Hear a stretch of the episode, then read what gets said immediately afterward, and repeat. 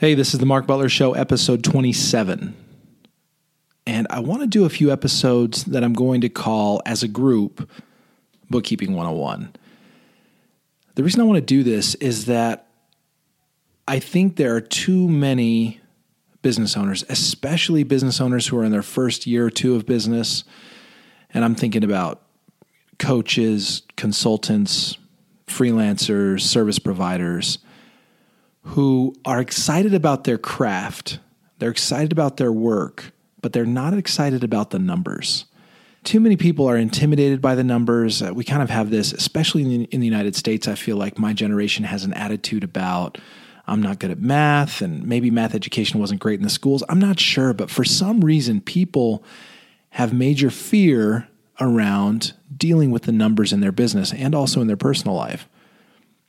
So, of course, the whole reason my business exists is to help my clients have perfectly clear information about their finances and use that information to make the best decisions they possibly can as they try to grow their business and reach their goals.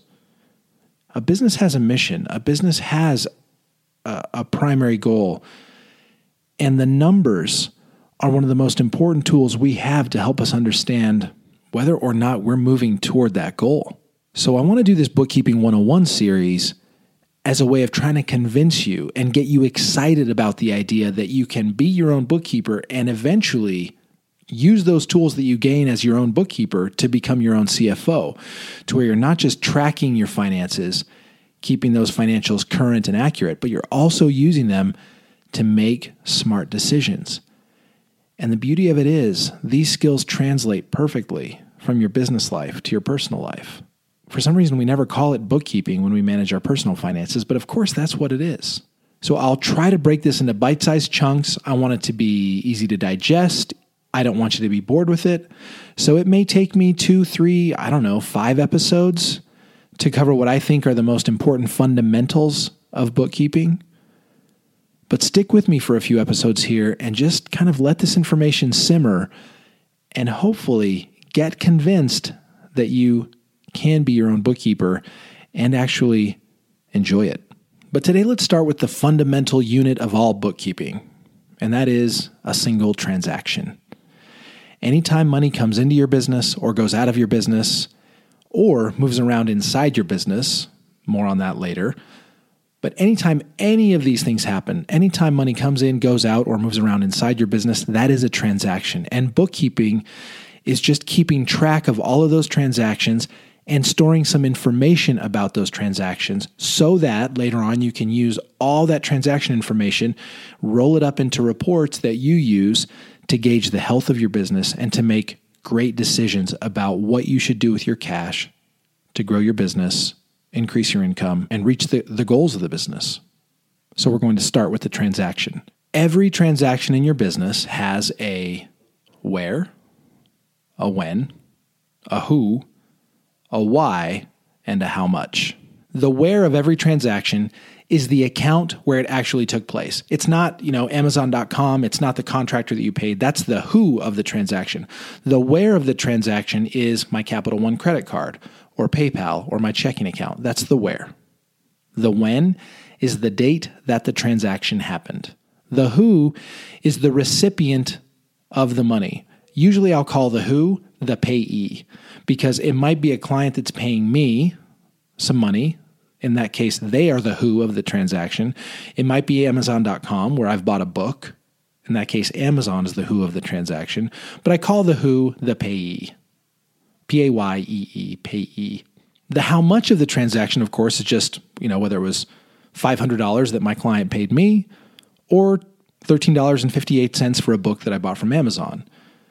And if my client pays me, that's money coming into the business. And if I'm paying Amazon for a book, of course, that's money going back out of the business. But that's the how much. All of those are simple the where, the when, the who, and the how much. Now, all that leaves is the why of each transaction. And it's really the why where I, I think a lot of people get hung up. Because when we talk about the why of a transaction, what we're really talking about is what that money did and when we talk about what that money did, we're talking about the specific category, the classification of that transaction. Now, to try to keep this as simple as possible going forward, I'm just going to use the word category to describe the job that the money did in the business. Now, the biggest misconception that I think is out there when it comes to categorizing your transactions in your business is that you think that there's a very right way to do this and that there's a very wrong way to categorize your transactions. And there are some best practices, and it probably deserves its own episode to talk about how I categorize transactions, how I structure my clients' categories. But the thing I want you to understand is that there are no category police out there. Your accountant may not like how you do it when you present her or him with your financials at the end of the year. They may have some follow-up questions with you for you about why did you categorize this transaction this way or why do you call it this instead of calling it that? But that's fine. We can iron that out at tax time.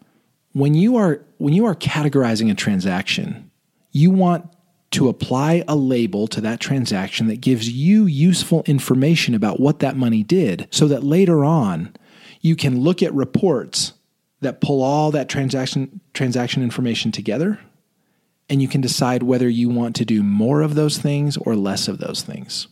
It's my recommendation A that you use a category list that makes sense and feels useful to you and B, that you use a category list that is granular enough that at a pretty easy glance, you have a lot of information and a lot of detail about all of the transactions in your business. So let me give you an, uh, an example of how I would categorize a revenue transaction in my business.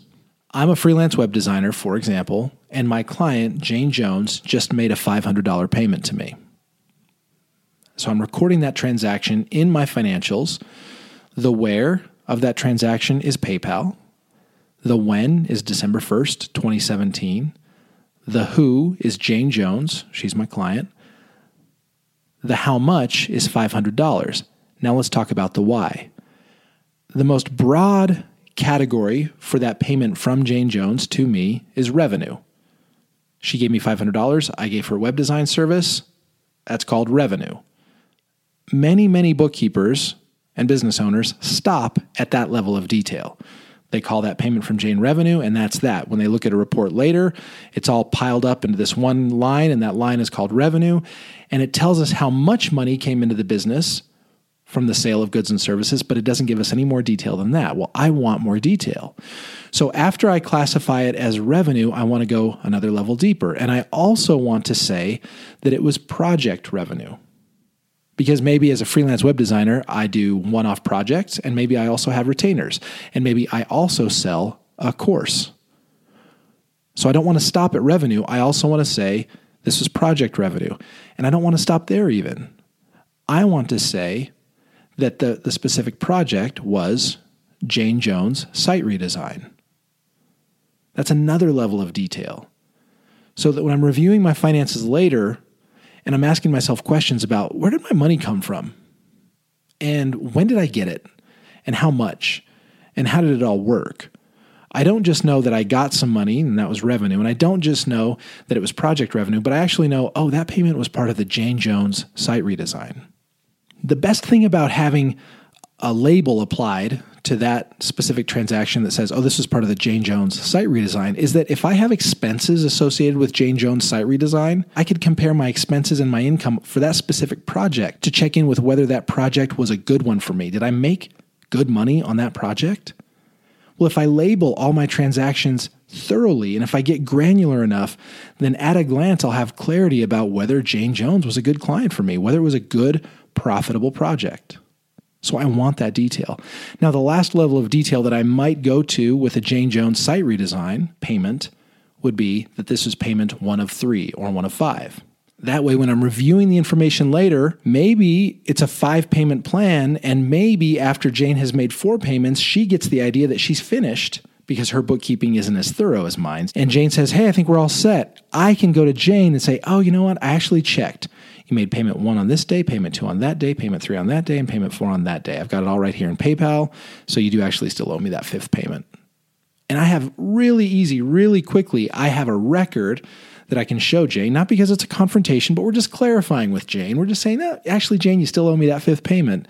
That's why I don't want to stop just by classifying that payment from Jane as revenue. I want to go into as much detail as I can without making the process too tedious. Now, in this episode, we're not going to talk about software, but I want you to use a software that allows you to go deeper than just calling it revenue or just calling it an expense if it's money leaving the business. I want you to be able to go deeper. Now, different software handles this different ways, but we as users, we as bookkeepers have to be willing to learn how to use the tool in a way that gives us as much detail as we need in order to stay perfectly clear on what's going on with our money without making our bookkeeping process too tedious and time consuming. But for today, I think we should just stop there.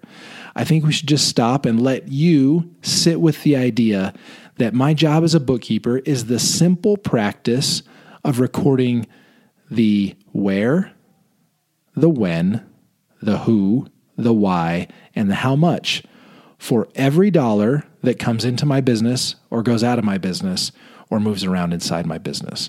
And I think in the next episode, we'll talk about different types of transactions where money's coming into your business, money going out of your business, and money moving around inside your business, because that will then help us understand the reports that we'll use to make great financial decisions.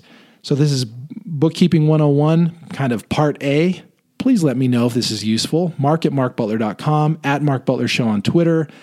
I hope that this makes this subject feel easy and accessible to you so that you will finally convince yourself that you can handle it. But as always, I hope you're having a great week. I hope you are enjoying the work that you do in your business. And I hope that you're now starting to be convinced that you can master your business finances and your personal finances. And I hope you have a great week. Talk to you soon.